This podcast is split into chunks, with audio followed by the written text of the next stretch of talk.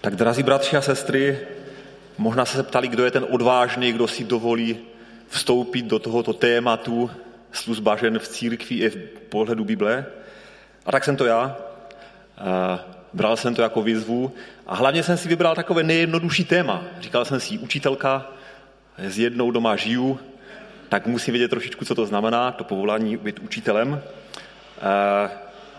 A jak moc jsem se mýlil teda. Vůbec to nebylo, není jednoduché téma a všiml jsem si, je, sám jsem eh, si uvědomil, jak eh, to bylo moc dobré pro mě, že jsem se musel do tohoto tématu vhloubit a, a trošičku už ho zpracovat. A, a tak pojďme teda k tomuto tématu. Žena učitelka, už jsme mluvili o tom, že ženy v Biblii byly matky, manželky, pomocnice, modlitebnice, což je všechno takové jako ženské, tak to sedí jako k těm ženám. Ale dokonce tam čteme o tom, že, a mluvili jsme o tom, že jsou i prorokyně, vůdkyně a dneska budeme mluvit o tom, že jsou učitelky. A já bych začal tím, že bych trošičku definoval, eh, co to znamená, jaká je definice učitelů, učení se, eh, protože si potřebujeme uvědomit, eh, co to znamená, že někdo učí. Jo? Že to není úplně jako jenom taková legrace. Jo? Ve Wikipedii je napsáno toto, taková definice. Učení je proces získávání a předávání zkušeností, návyků, dovedností, znalostí, hodnot a podobně. Učením se lidé se u lidí i u některých živočichů rozvíjejí a proměňují vrozené schopnosti a vzorce chování, takže může vzniknout i předávaná neboli tradována kultura odlišná v různých společnostech. Taková celkem dost odborná, odborná eh, věta, ale v podstatě tady se píše o tom, že ten, kdo učí, formuje názory, pohledy, směřování, eh, formuje sebehodnocení toho člověka, kterého učí, eh, sebevědomí.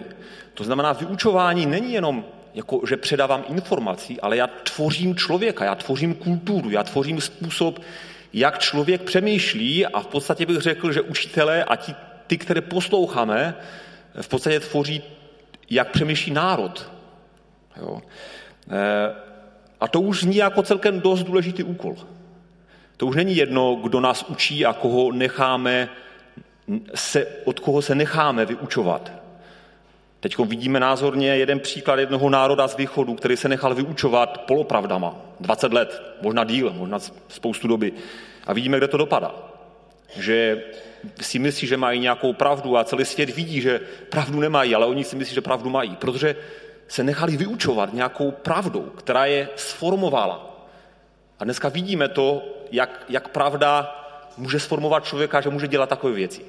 To znamená, učit někoho, to není žádná legrace.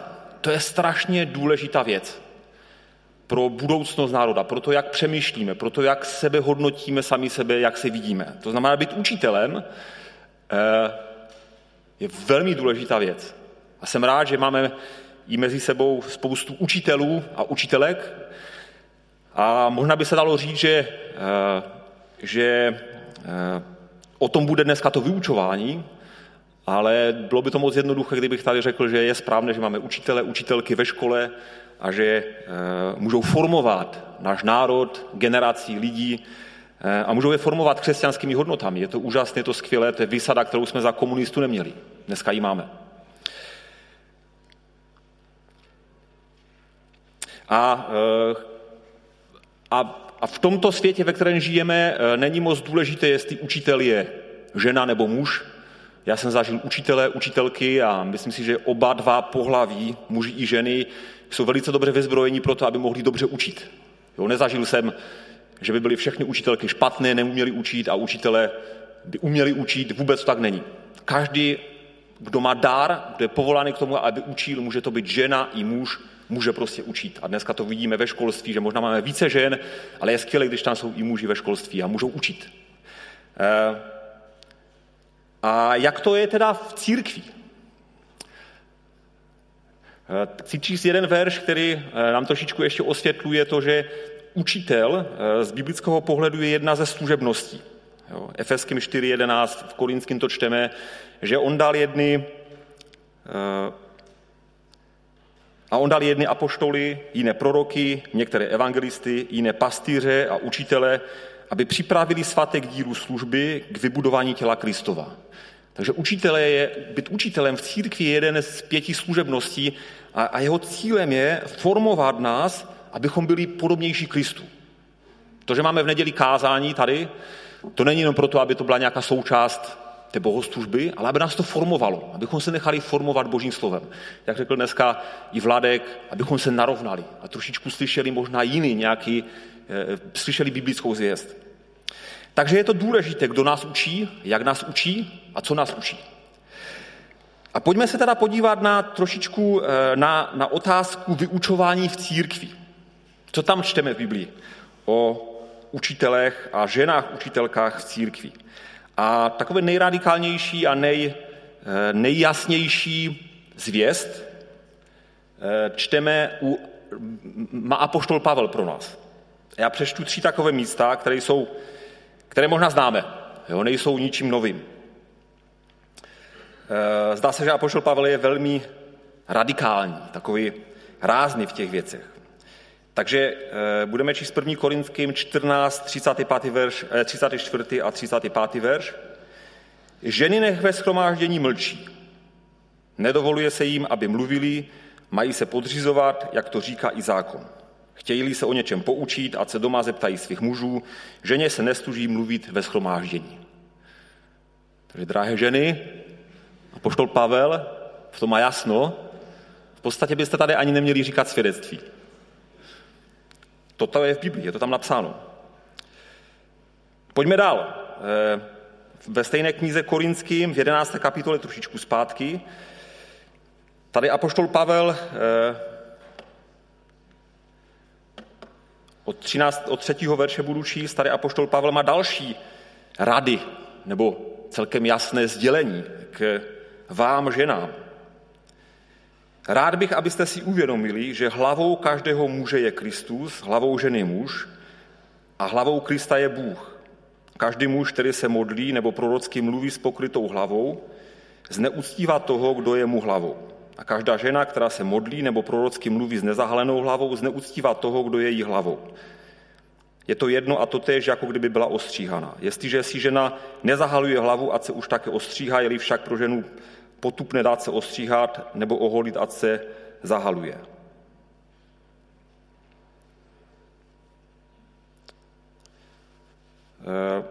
Eh, moment, ještě jdu dál.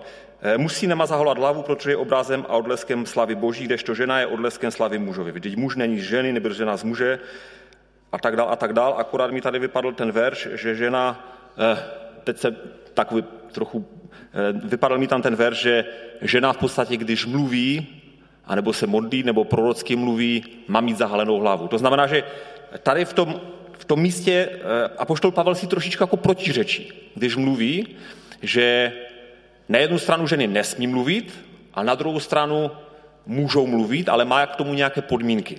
Jo? Ale pojďme ještě dál. Ještě v listu 1. Timoteové 2. kapitola 11. verš až 15. verš. Tady je úplně nejradikálnější místo. Poklepnu to. Jo. Takže v tom korinským jsem tam zdůraznil, že když se žena modlí nebo prorocky mluví, to znamená, že tady je změna, a poštol Pavel neříká, že už nesmí mluvit, ale když mluví, má mít zahalenou hlavu. Takže sestry, změna, pokud chcete mluvit, prorocky mít tady svědectví, tak si noste šátek na schromáždění, abyste měli zahalenou hlavu. To tady čteme v písmu. Pojďme ještě dál teda. E, to je list Timoteovi, první list Timoteovi, druhá kapitola. A tady eh, apoštol Pavel mluví eh, k Timoteovi, který byl v Efezu v tu dobu. Žena ať přijímá poučení mlčky s veškerou podřízeností. Učit ženě nedovolují. Žena nemá mít moc nad mužem, nebož má se nechat vést. Vždyť první byl stvořen Adam a pak Eva. A nebyla to také, nebyl to také Adam, kdo byl oklamán, ale žena byla oklamaná a dopustila se přestoupení. Tolik z první Timoteovi. Takže já si myslím, že to je jasné. Není moc co dál vyučovat. Eh, prostě ženy, máte smůlu, nemůžete mluvit a jestli, tak s přikrykou hlavy a učit už vůbec ne. Bylo by to jednoduché, kdyby to bylo tak černobílé. Bylo by to jednoduché, kdyby jsme měli takové jednoduché odpovědi na, na naše životní otázky. Žel mnohokrát v církvi se takovým způsobem vyučovalo, že se mlátilo Biblii o hlavu, že tady to je tak napsáno. Ale musíme si uvědomit, že apoštol Pavel, když píše tyto listy, tak on neví, že píše Biblii. On vůbec netuší, že, že za 2000 let tady budeme čistý listy a budeme je rozebírat a budeme mít teologické školy a budeme mít docenty, profesory, kteří nad tím budou dumat a hledat historický kontext a tak dále. On píše ty listy jako dopis osobní do, tohoto, do těch konkrétních sborů. V Efezu, v Korinském, Timoteovi a tak dále. Takže pokud bychom chtěli eh, vyvodit eh, nějaké učení, co si apoštol Pavel myslí o ženách, tak je dobré brát, Bible, brát písmo komplexně. To znamená vyučovat písmo písmem. A nejsou to jediné místa v Biblii, které, které, eh, které mluví o ženách. Ale pojďme se vrátit zpátky. Já bych se chtěl podívat na ty dva místa, proč apoštol Pavel e, mluví tyto věci. Proč je tak radikální vůči ženám v Korintu a v Efezu. Ještě než se dostaneme k těm dalším místům, které, které v Biblii máme.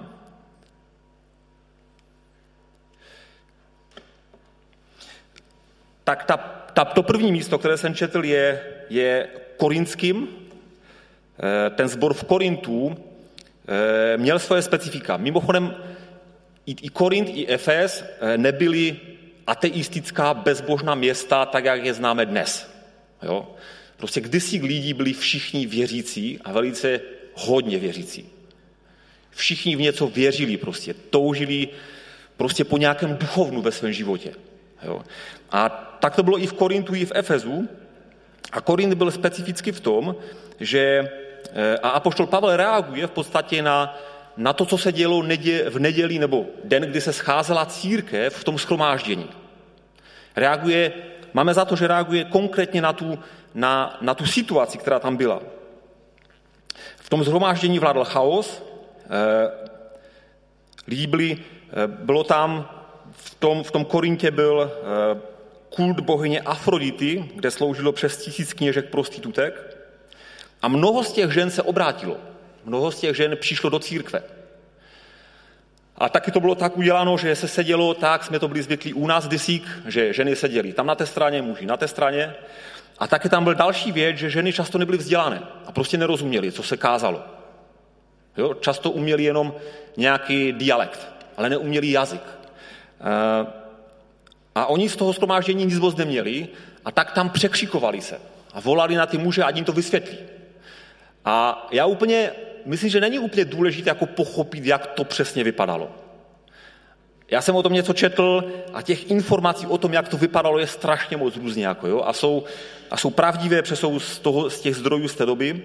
Každopádně eh,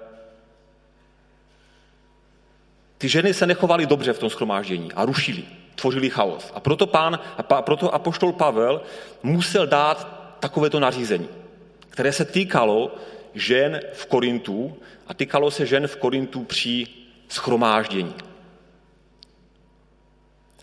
Akorát eh, v tom druhém místě, které jsem četl, tam v tom je důležité teďkom, eh, a to je otázka pro všechny teology nebo lidi, kteří studují Biblii, aby dovedli vytáhnout i z těch textů, které napsal apoštol Pavel do konkrétního sboru, to, co je skutečně nadčasové. To, co je princip, který se nemění a co je to, co bylo pouze pro ten konkrétní sbor. A my tady čteme eh, jednu důležitou věc, kterou bych nechtěl popřít, kterou bych, eh, kterou bych chtěl, aby tady zazněla. A to je 1. Eh, Korinským 11, jo, 1. Korinským 11, ten třetí verš. Rád bych, abyste si uvědomili, že hlavou každého muže je Kristus, hlavou ženy muž a hlavou Krista je Bůh. A myslím, že to je nadčasový princip, který tady čteme. Že to není jenom do toho zboru v Korintu. A eh, my možná si, možná máme takový pocit někdy, nebo tak, se to často vyučovalo v církvi. Eh, a v tom jsme dlužní ženám.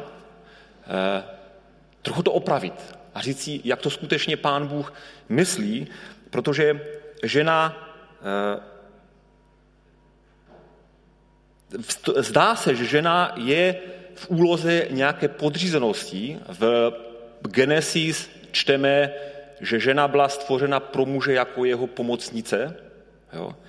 Ale je třeba si uvědomit, že eh, to slovo být podřízený nebo být pomocníkem nijak nedegraduje, ale nijak nesnižuje úlohu ženy vůči muži.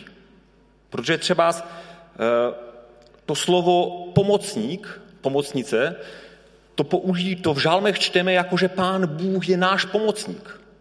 Jo? To je stejné slovo úplně. A je pán Bůh něčím méně cenným vůči nám, lidem? Není. To je prostě určitá výsada, určitá funkce, kterou pán Bůh zvolil, že je vůči nám pomocník, stejně jak žena je pro nás pomocnice. Potom je zajímavý obraz, který mají, který mají židé a oni říkají, pán Bůh nestvořil ženu z hlavy, aby mu nevládla, ale nestvořil ženu z paty aby, si, aby po ní eh, muž šlapal. Ale stvořil ženu z žebra a žebro je blízko srdcí.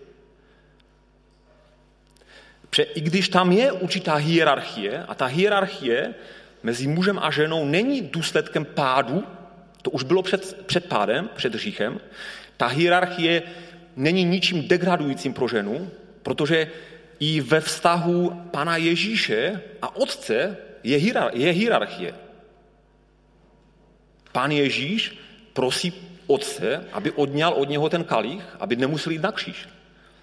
Pán Ježíš je v určitém Bůh, Bůh syn. Bůh syn je v podřízenosti Bohu Otci a přesto Bůh syn není míň Bohem než Bůh Otec.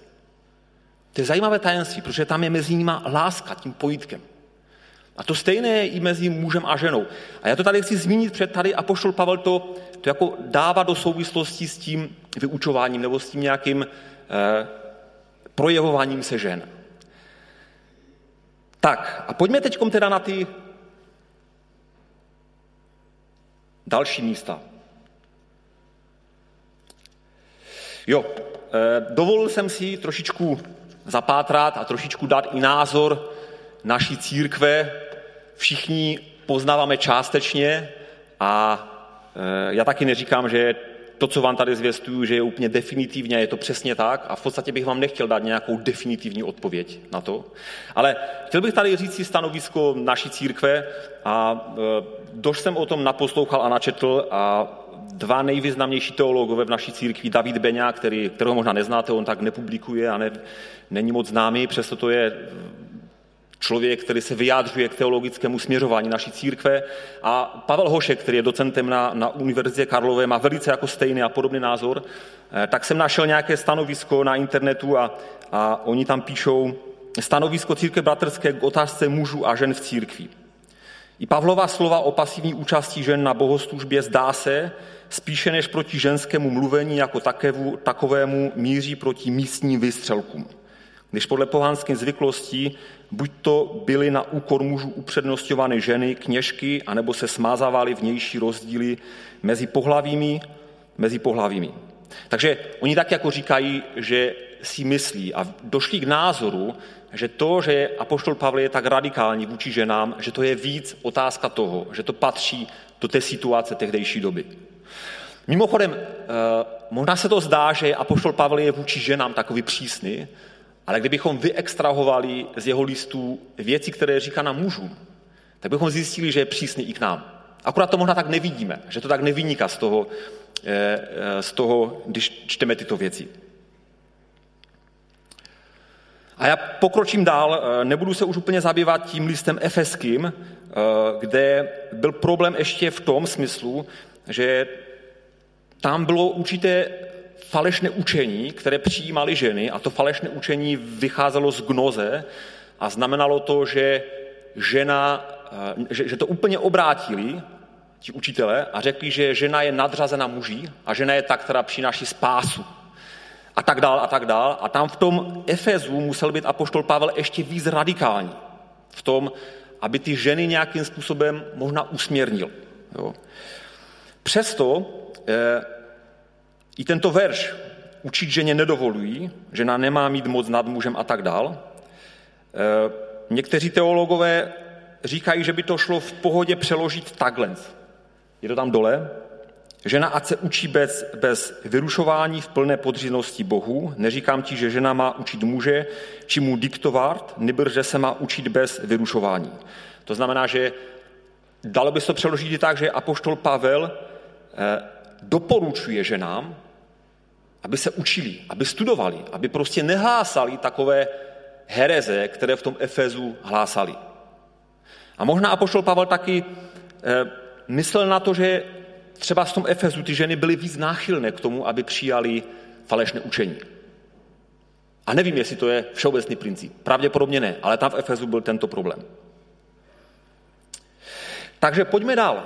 Vykládejme písmo písmem, tak pojďme se podívat, jestli nejsou nějaké texty v Biblii, které, které možná nejsou tak zatížené tou kulturou a tou situací v těch, v těch, v těch daných zborech.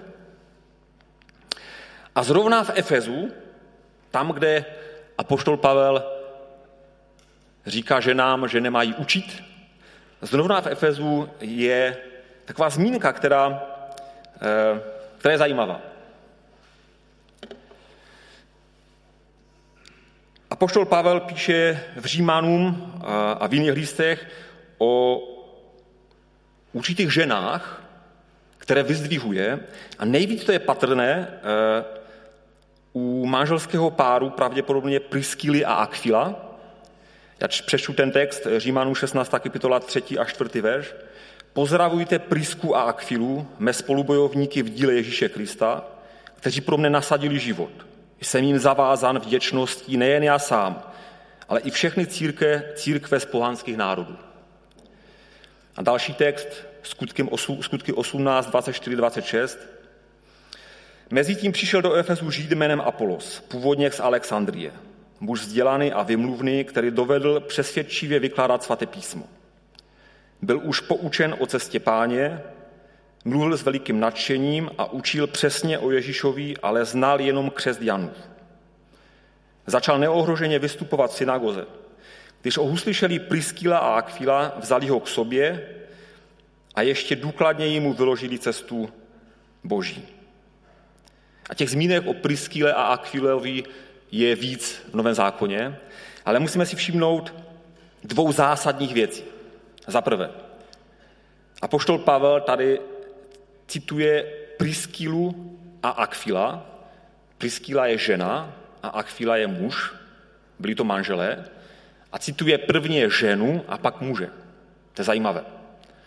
To je, to je dost skandální, bych řekl, na tu dobu, kdy bylo jasné a zřetelné, že se prvně oslovalo muže a pak ženu.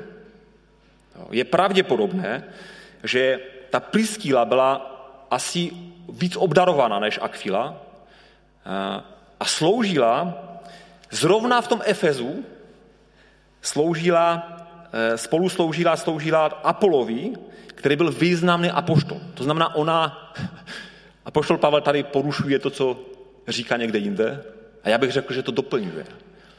V podstatě ona vyučuje Apola, který se později stal velice významným apoštolem. A apoštol Pavel sám uznává, že ta Priska, Priskila, je možná pro něho přednější než její muž. Je to tam, je to v Biblii, čtu to v Božím slově. A vyzdvihuje ji jako tu, která pomohla vyučila Apola v tom, aby byl užitečný pro Pána Boha.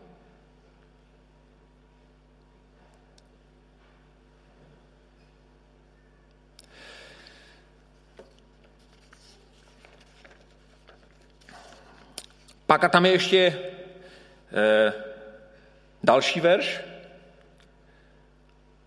A to už chci říct jako takový, takový, takovou historický kontext možná, eh, že je tam ještě jedna žena, eh, pozdravte Andronika a Junii, mé příbuzné a mé spoluvězně, kteří jsou ve vážnosti mezi apoštoly a kteří tež byli v Kristu přede mnou.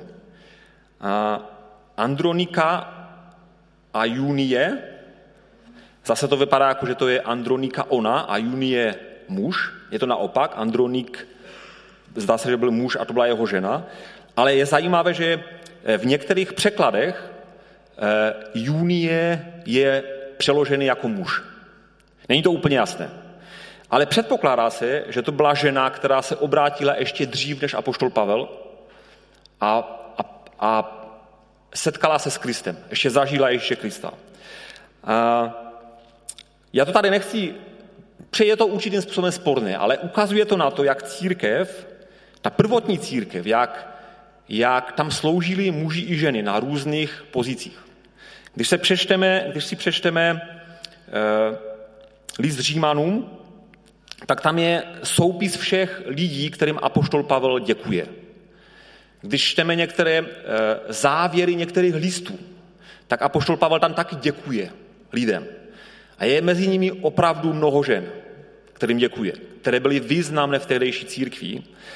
A prvotní církev byla v tom neskutečně pokroková, že prostě zapojovala ženy do služby. Nevíme úplně přesně, jak to jako bylo. Určitě tam byla dominance mužů, ale nebyla to ryze mužská církev, tak jak se z ní vyprofilovala později. Dokonce i to, že eh, v těch překladech máme Junii jako muže, eh, je důsledek právě té, eh, toho posunu té církve k tomu, že se stala ryze mužskou.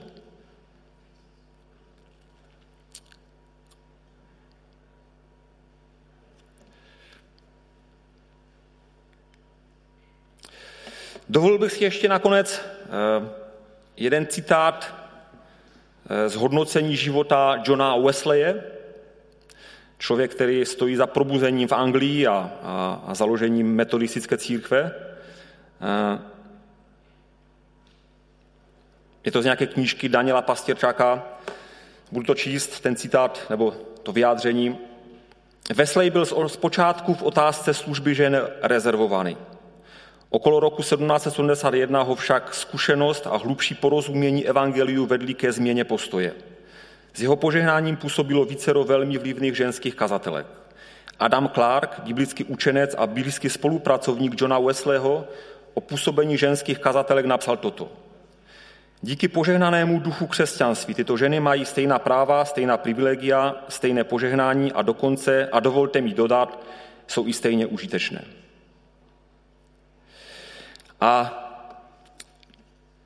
já bych byl strašně rád, kdyby jednou tady na toto téma vyučovala žena, která má nějaké teologické vzdělání a mohla nám říct, jak, jak vy ženy, mě by to zajímalo, jak vy ženy čtete tyto texty. Jak vy ženy to vnímáte eh, vaším pohledem, eh, tento biblický pohled. Já jsem se eh, neptal teda, Ludsku to moc nezajímá, teďkom, takže bych se toho moc eh, nedozvěděl.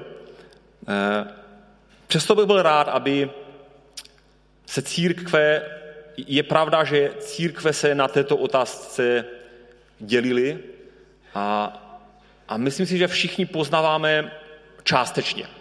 A já jsem došel k nějakému poznání, kde chtěl bych vidět obě dvě ty roviny.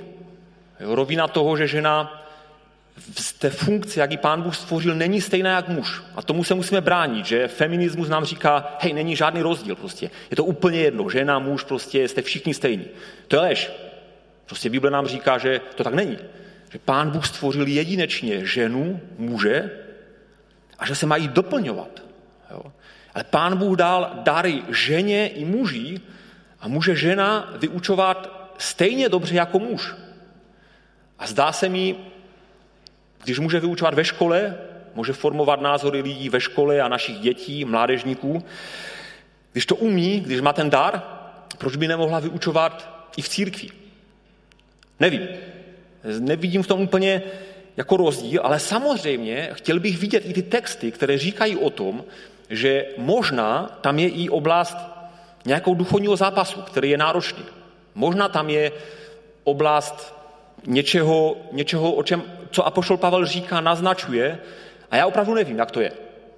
Přesto se mi nezdá, že to vyučování je tak radikální, jak ho na první pohled vidíme A jako apoštol Pavel nám zvěstuje v těch, v těch třech místech, které jsem četl na počátku.